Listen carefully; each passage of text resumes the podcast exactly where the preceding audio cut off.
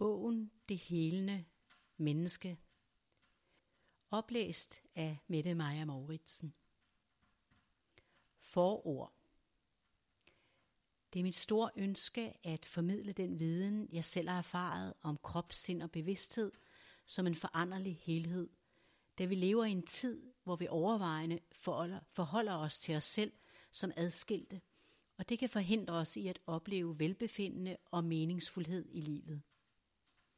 Samtidig ønsker jeg at inspirere andre til at have større tillid til kroppens helende evner og til livet generelt. Tillid reducerer angst, og angst er medvirkende til megen lidelse, både psykisk og fysisk. Bogen henvender sig til alle, der interesserer sig for krop, sind og ånd, og som søger en større forståelse for kroppens lidelser, og selv ønsker at hjælpe kroppens helende evner på vej. For at fremhæve essensen af indholdet har jeg afsluttet de fleste kapitler med et kort resume. Det er særlig anvendeligt i de mere fyldige kapitler om holisme. Bogen kan også bruges som en opslagsbog. Forhistorien Da jeg i sin tid arbejdede som praktiserende læge i min egen klinik, mødte jeg mange forskellige mennesker med symptomer, som ikke passede ind i mine lærebøgers beskrivelser, og som vanskeligt kunne forklares med de diagnostiske redskaber, jeg havde til rådighed som læge. Der kom også patienter med symptomer, som jeg lettere kunne tilpasse de diagnostiske kriterier og give en diagnose til stor lettelse for patienten, for med den håbede de på at få hjælp til deres lidelser. Men mange af de diagnostiserede patienter kom igen, fordi de fortsat havde symptomer, eller fordi de havde fået nye symptomer andre steder i kroppen, eller de havde fået bivirkninger af den behandling, de var blevet tilbudt. Jeg følte mig tit frustreret og magtesløs, for jeg troede, at det var min opgave at finde svaret og løsningen på deres lidelser. I sådanne situationer faldt det mig heldigvis let at spørge til, hvordan de egentlig havde det, og det åbnede ofte for en længere snak, som bragte mig en større forståelse for deres tilstand. Og samtidig lettede det dem at fortælle deres historie. Disse værdifulde møder med mine patienter, hvor jeg stillede åbne spørgsmål og lyttede til det, de fortalte, tog væsentligt længere tid end en vanlig konsultation. Så jeg var ofte bagud, og det stressede mig. Den ydre arbejdsbyrde og mit indre stressrespons førte til, at jeg begyndte at praktisere mindfulness.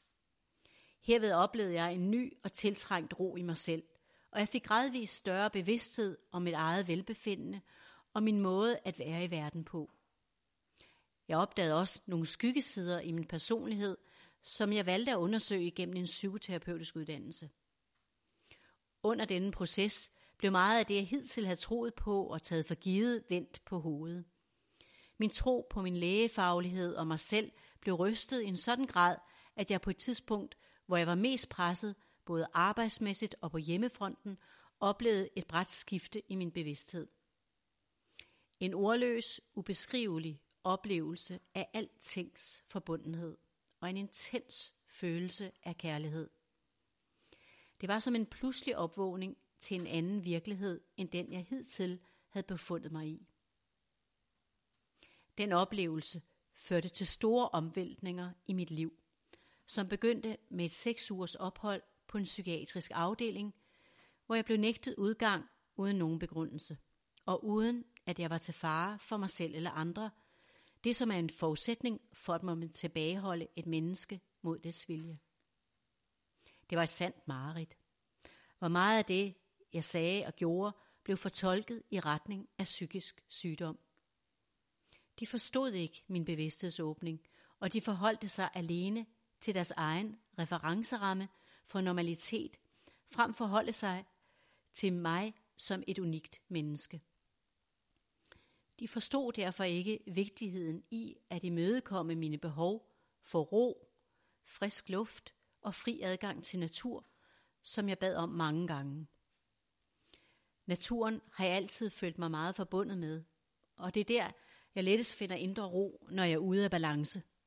så det var svært at blive begrænset i den mulighed, og det fremmede på ingen måde min tilstand, for jeg blev naturligvis oprevet over ikke at blive mødt og forstået heri.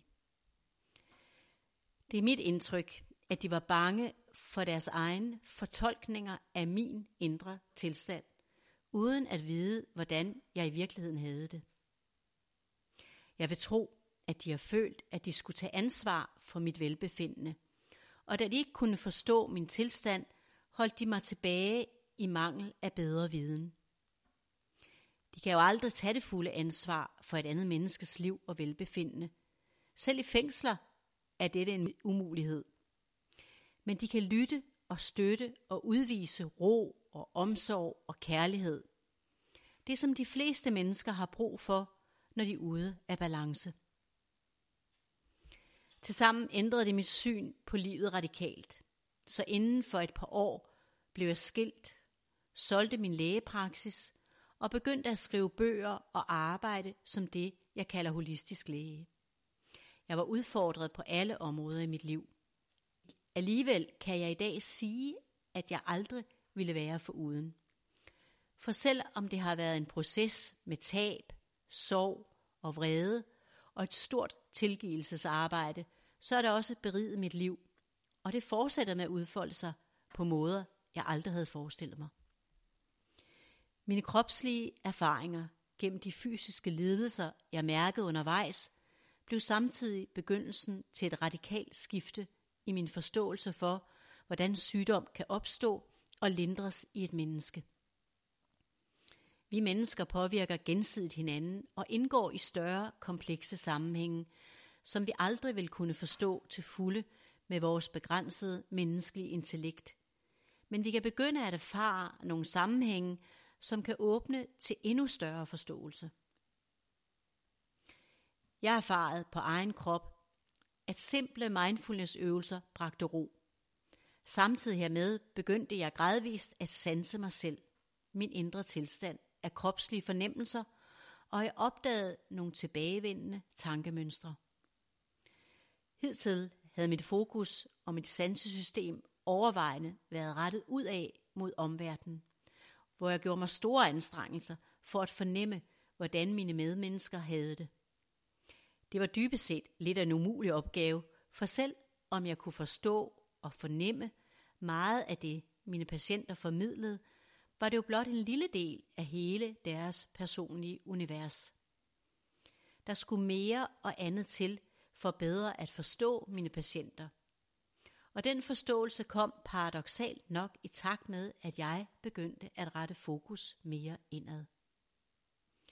Jeg oplevede gradvist, hvordan mine tankemønstre kunne udløse kropslige sansninger, hvor jeg nogen passede på symptombeskrivelserne i mine lærebøger, og som i længerevarende og udtalt grad kunne føre til de sygdomme, jeg også havde lært om. Jeg opdagede også, at jeg kunne være fanget i følelser af frustration, magtesløshed og meningsløshed, uden at jeg kunne finde en klar årsag til det eller snakke mig ud af det. I de situationer kunne jeg lette mine svære følelser gennem fysisk bevægelse, men også gennem følelsesbevægende musik og film med mere. Jeg oplevede på egen krop, hvordan forskellige fysiske symptomer, såsom lændesmerter, forhøjet blodtryk, hovedpine, hududslæt, ledsmerter og en tumor i maven kunne relateres til følelser, jeg sad fast i, som angst, vrede, tvivl, skam, selvkritik, lavt selvværd og ensomhed. Jeg blev bevidst om, at de diagnoser, jeg tildelte mine patienter, er lægelige skabte begreber, som alene beskriver lægens iagttagelser og vurderinger, og som desværre kan ende med at sidde alt for godt fast på de patienter, som er meget autoritetstro. Herved kunne de blive fastlåste i mine vurderinger, og jeg kunne samtidig overse det, som ragt ud over deres fysiske lidelse. Alt det, som handlede om deres følelsesliv, deres overbevisninger, deres relationer og deres måde at forholde sig til sig selv på. I min iver efter at hjælpe mine patienter, tænkte jeg, at når mindfulness virker på mig, må det vel også virke på mine patienter. Så jeg tilbød dem mindfulness-øvelser i min praksis. I begyndelsen sad jeg sammen med den enkelte patient med lukkede øjne og guidede deres opmærksomhed indad i deres værenstilstand. Mindfulness er et velegnet redskab til dette formål, fordi det er struktureret og let at gå til på egen hånd. Der er helt sikkert andre måder at rette opmærksomheden indad på, som lige så velegnet. De kaldes blot noget andet. Mine patienter oplevede oftest en indre ro under disse guidninger, og det gav efterfølgende en bedre kontakt til dem selv, et godt udgangspunkt for en videre samtale. Da jeg havde succes med disse individuelle mindfulness-guidninger, fik jeg ideen til at lave patientgrupper. Da jeg selv havde erfaret, at mit fysiske og psykiske velbefindende især handlede om ro og beroligelse af kroppen som et sammenhængende system, inviterede jeg interesserede patienter ind i et gruppeforløb, uafhængig af deres diagnoser. Det var patienter med kroniske tarmsygdomme, kroniske smerter efter traumer, fibromyalgi, sukkersyge, astma, forhøjet blodtryk, søvnproblemer, angst og meget mere. Det de især havde til fælles var de svære fælles menneskelige følelser og måden at forholde sig til dem på. Det kunne i sig selv forværre deres lidelser, og nogle gange var det alene det følelsesmæssige, som gav anledning til deres symptomer, akkurat som jeg selv havde erfaret det. Det var følelser som angst, mindre værd, sorg, tristhed, frustration, vrede, magtesløshed, meningsløshed og ensomhed. Følelser, som de ikke altid var bevidste om, var i spil, og som de havde svært ved at udtrykke i de relationer og sociale sammenhænge, de indgik i. Der, hvor følelserne til med oftest bliver aktiveret. Det er for mig at se helt almindelige reaktioner, som opstår i os mennesker, når vi forholder os til andre mennesker og vores omgivelser. Og det gør vi jo alle sammen fra det øjeblik, vi bliver født. Det er mit indtryk, at det især handler om angsten for at miste kontrol, herunder angsten for at miste job, bolig, hus, børn, mand, kæreste, venner, ære, respekt og livet. En angst for at miste det, vi kulturelt set mener er nødvendigt for at have et lykkeligt og værdifuldt liv. Derudover handlede det om lavt selvværd og mangel på selvkærlighed.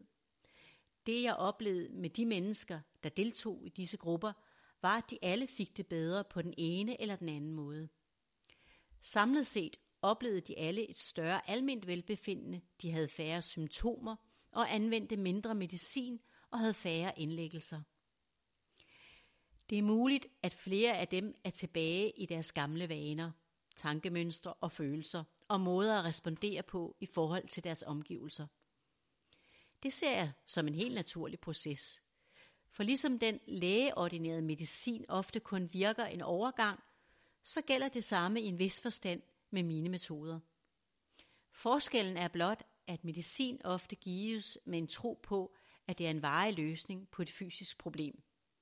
Hvor det jeg tilbyder er en forståelse for, at alt er i proces, og at få det bedre som et helt menneske forudsætter en daglig vågenhed om sig selv og de sammenhænge, man indgår i. Vores sind er som en listig slange, så det finder hele tiden nye veje at sno sig på, hvis vi glemmer at forholde os til det, der er her, her og nu. Sindet søger tilbage i de gamle spor, ofte fordi det er trygt og genkendeligt, og fordi vi ikke er opmærksomme på, at livet er her, her og nu. Vi er tilbøjelige til at hænge fast i gamle vaner og fortidens historie, og ofte ønsker vi os et andet sted hen, end der, hvor vi er lige nu. Og så søger vi nye mål, så snart et mål er nået. Der er et indre pres i de fleste mennesker i forhold til at komme videre i livet, og gerne hurtigst muligt. Presset bliver naturligvis forværret, når vi af gode grunde har svært ved at tage afstand fra det ydre sociale og kulturelle pres. Når vi lever under et sådan pres, fjernt fra vores dybeste selv, kan vi let overse, at et hvert øjeblik er forfriskende nyt, og derved kan vi miste muligheden for at se os selv og verden, som den er. Den vej, jeg tilbyder, forudsætter derfor en løbende praksis, og det gode er, at vi kan hjælpe hinanden med det. For hver gang en af os vågner op til det, der er her og nu, kan vi med kærlige ord bringe hinanden ind i den samme vågenhed og møde hinanden fra et nyt sted, hvis vi åbner for det. Der er naturligvis mange individuelle grunde til, at mine patienter oplevede en bedring i deres velbefindende under gruppeforløbet. Og alligevel er der nogle fællesmenneskelige temaer, som jeg vil belyse gennem bogen, med et ønske om at inspirere andre på deres unikke vej som helende mennesker. Holisme og menneskekroppen. Holisme er et filosofisk og videnskabsteoretisk retning, der lægger vægt på at betragte fænomener som helheder, snarere end som sammensatte enkeldele. Holisme siger blandt andet, at helheden er mere end summen af delene. Det kan lyde lidt abstrakt, at menneskekroppen er mere end summen af sine dele. Også fordi vi er skolet i en opfattelse, der siger, at mennesket er sammensat af sine kropsdele. Ud fra en holistisk tilgang er krop, sind, bevidsthed en sammenhængende og åben helhed, der igen er forbundet med andre helheder, som gensidigt påvirker hinanden. Hvad end vi måtte påvirke, blive påvirket af derude, så er det vores indre, der oplever, reagerer og erfarer det. Vi ved bedst selv, hvordan vi har det, selvom vi måske ikke umiddelbart evner at mærke det og beskrive det. Men vi kan gen erindre det og lære at sætte ord på det.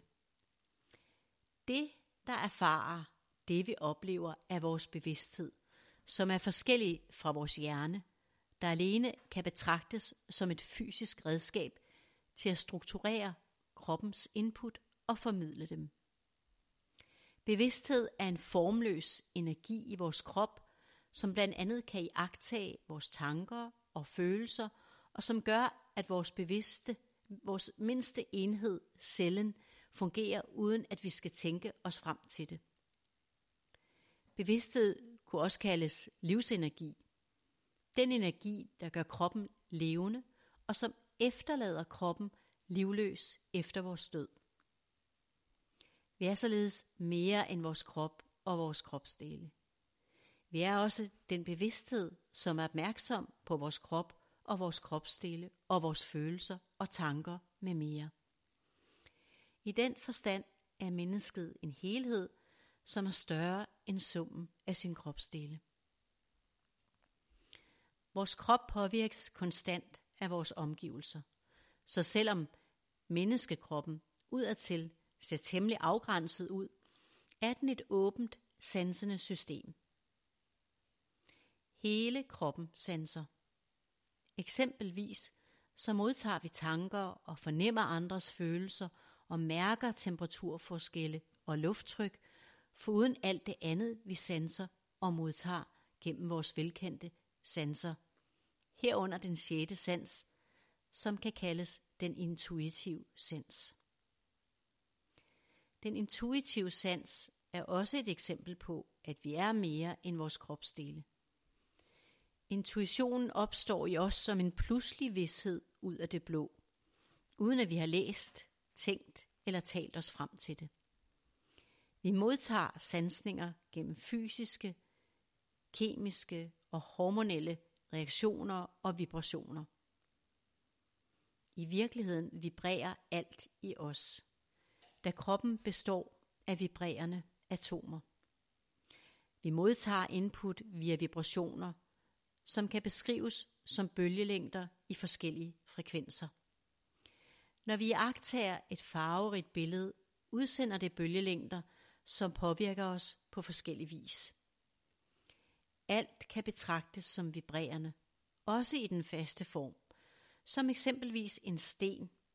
Den svinger blot i meget lave frekvenser, hvorimod vores organer og tanker svinger i væsentligt højere frekvenser. Menneskekroppen er et sammenhængende, vibrerende system, der er i konstant bevægelse, forandring og udveksling med omgivelserne. Selv når vi sover, finder der en udveksling sted i kroppen, som når vi ånder, drømmer og bevæger os i søvne. Alle vores organer arbejder i døgndrift i varierende omfang. Vi er altid online.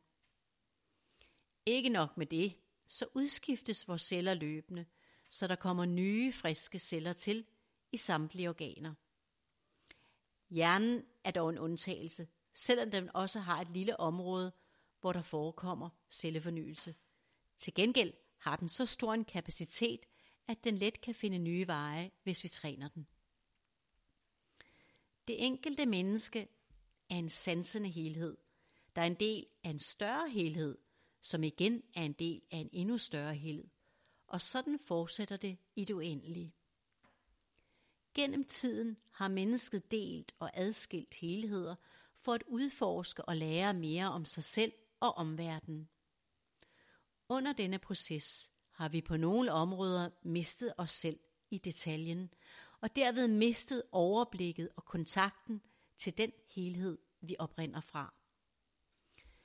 For selvom vi består af de mange dele, som vi benævner med vores ord, så er alt sammenhængende.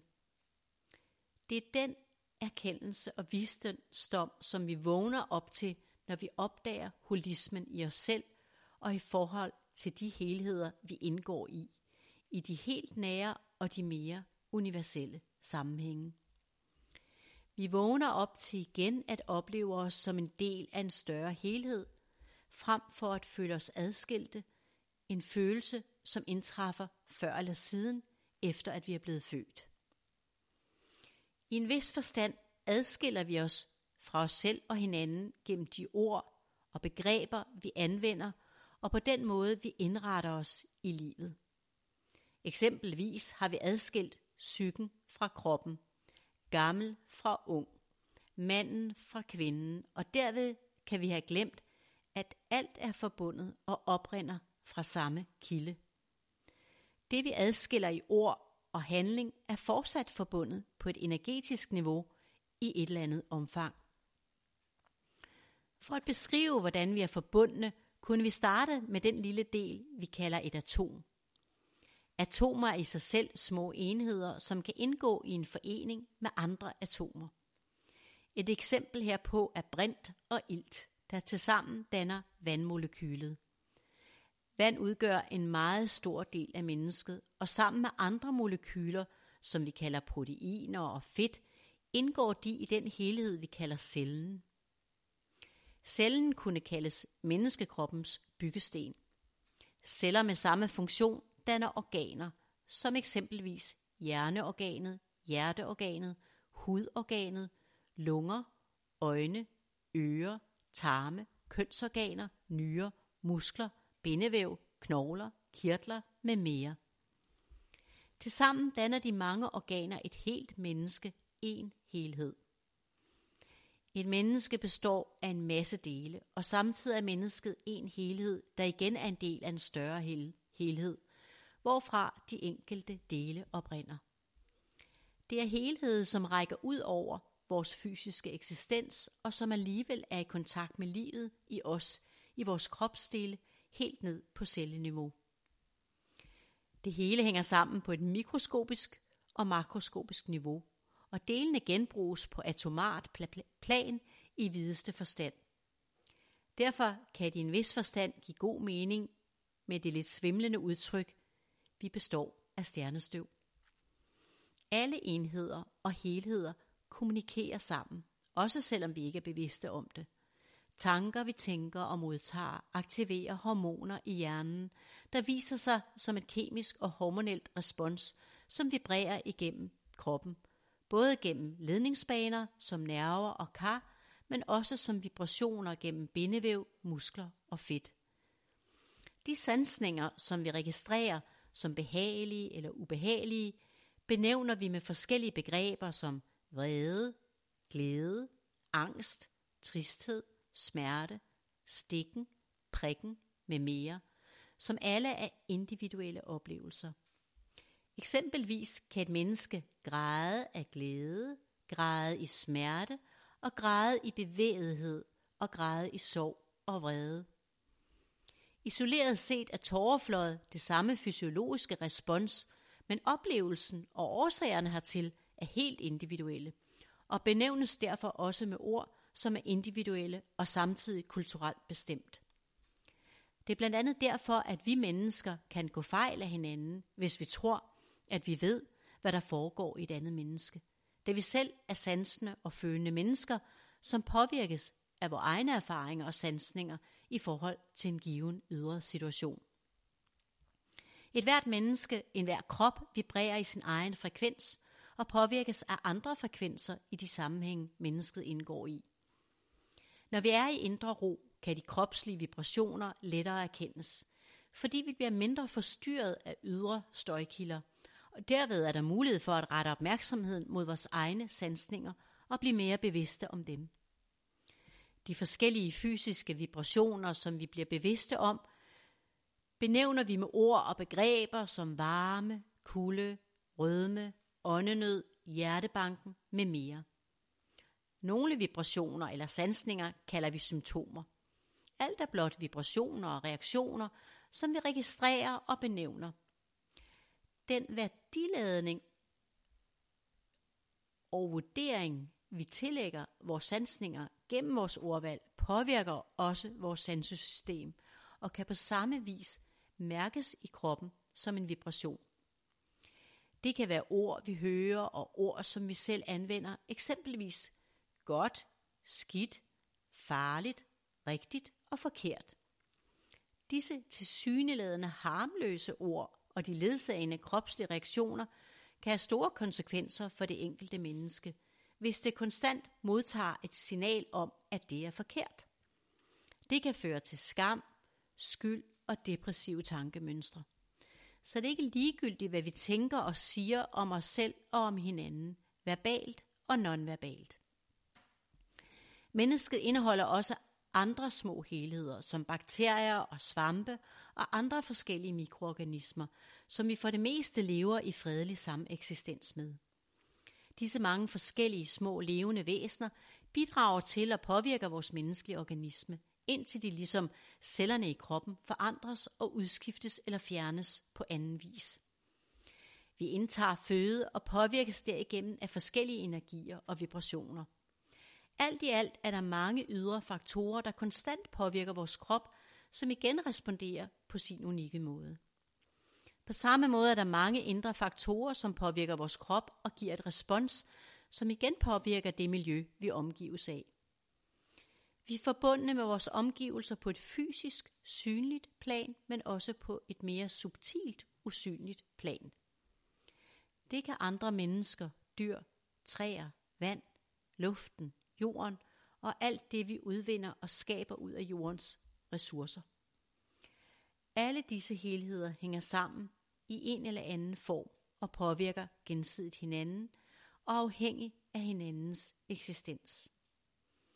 Eksempelvis responderer vi på andre menneskers følelser og ord, og sender det bevidst eller ubevidst retur i en anden form, med andre ord med en anden følelsesladning. Vores livsvigtige symbiose med træerne, der modtager vores CO2 og danner O2, er et andet eksempel på de usynlige energetiske udvekslinger, der konstant finder sted. Også selvom vi er ubevidste om det. Vi er her tydeligvis ikke alene, men vi oplever verden på hver vores unikke måde og har vores unikke sansninger i vores unikke lille helhed, menneskekroppen.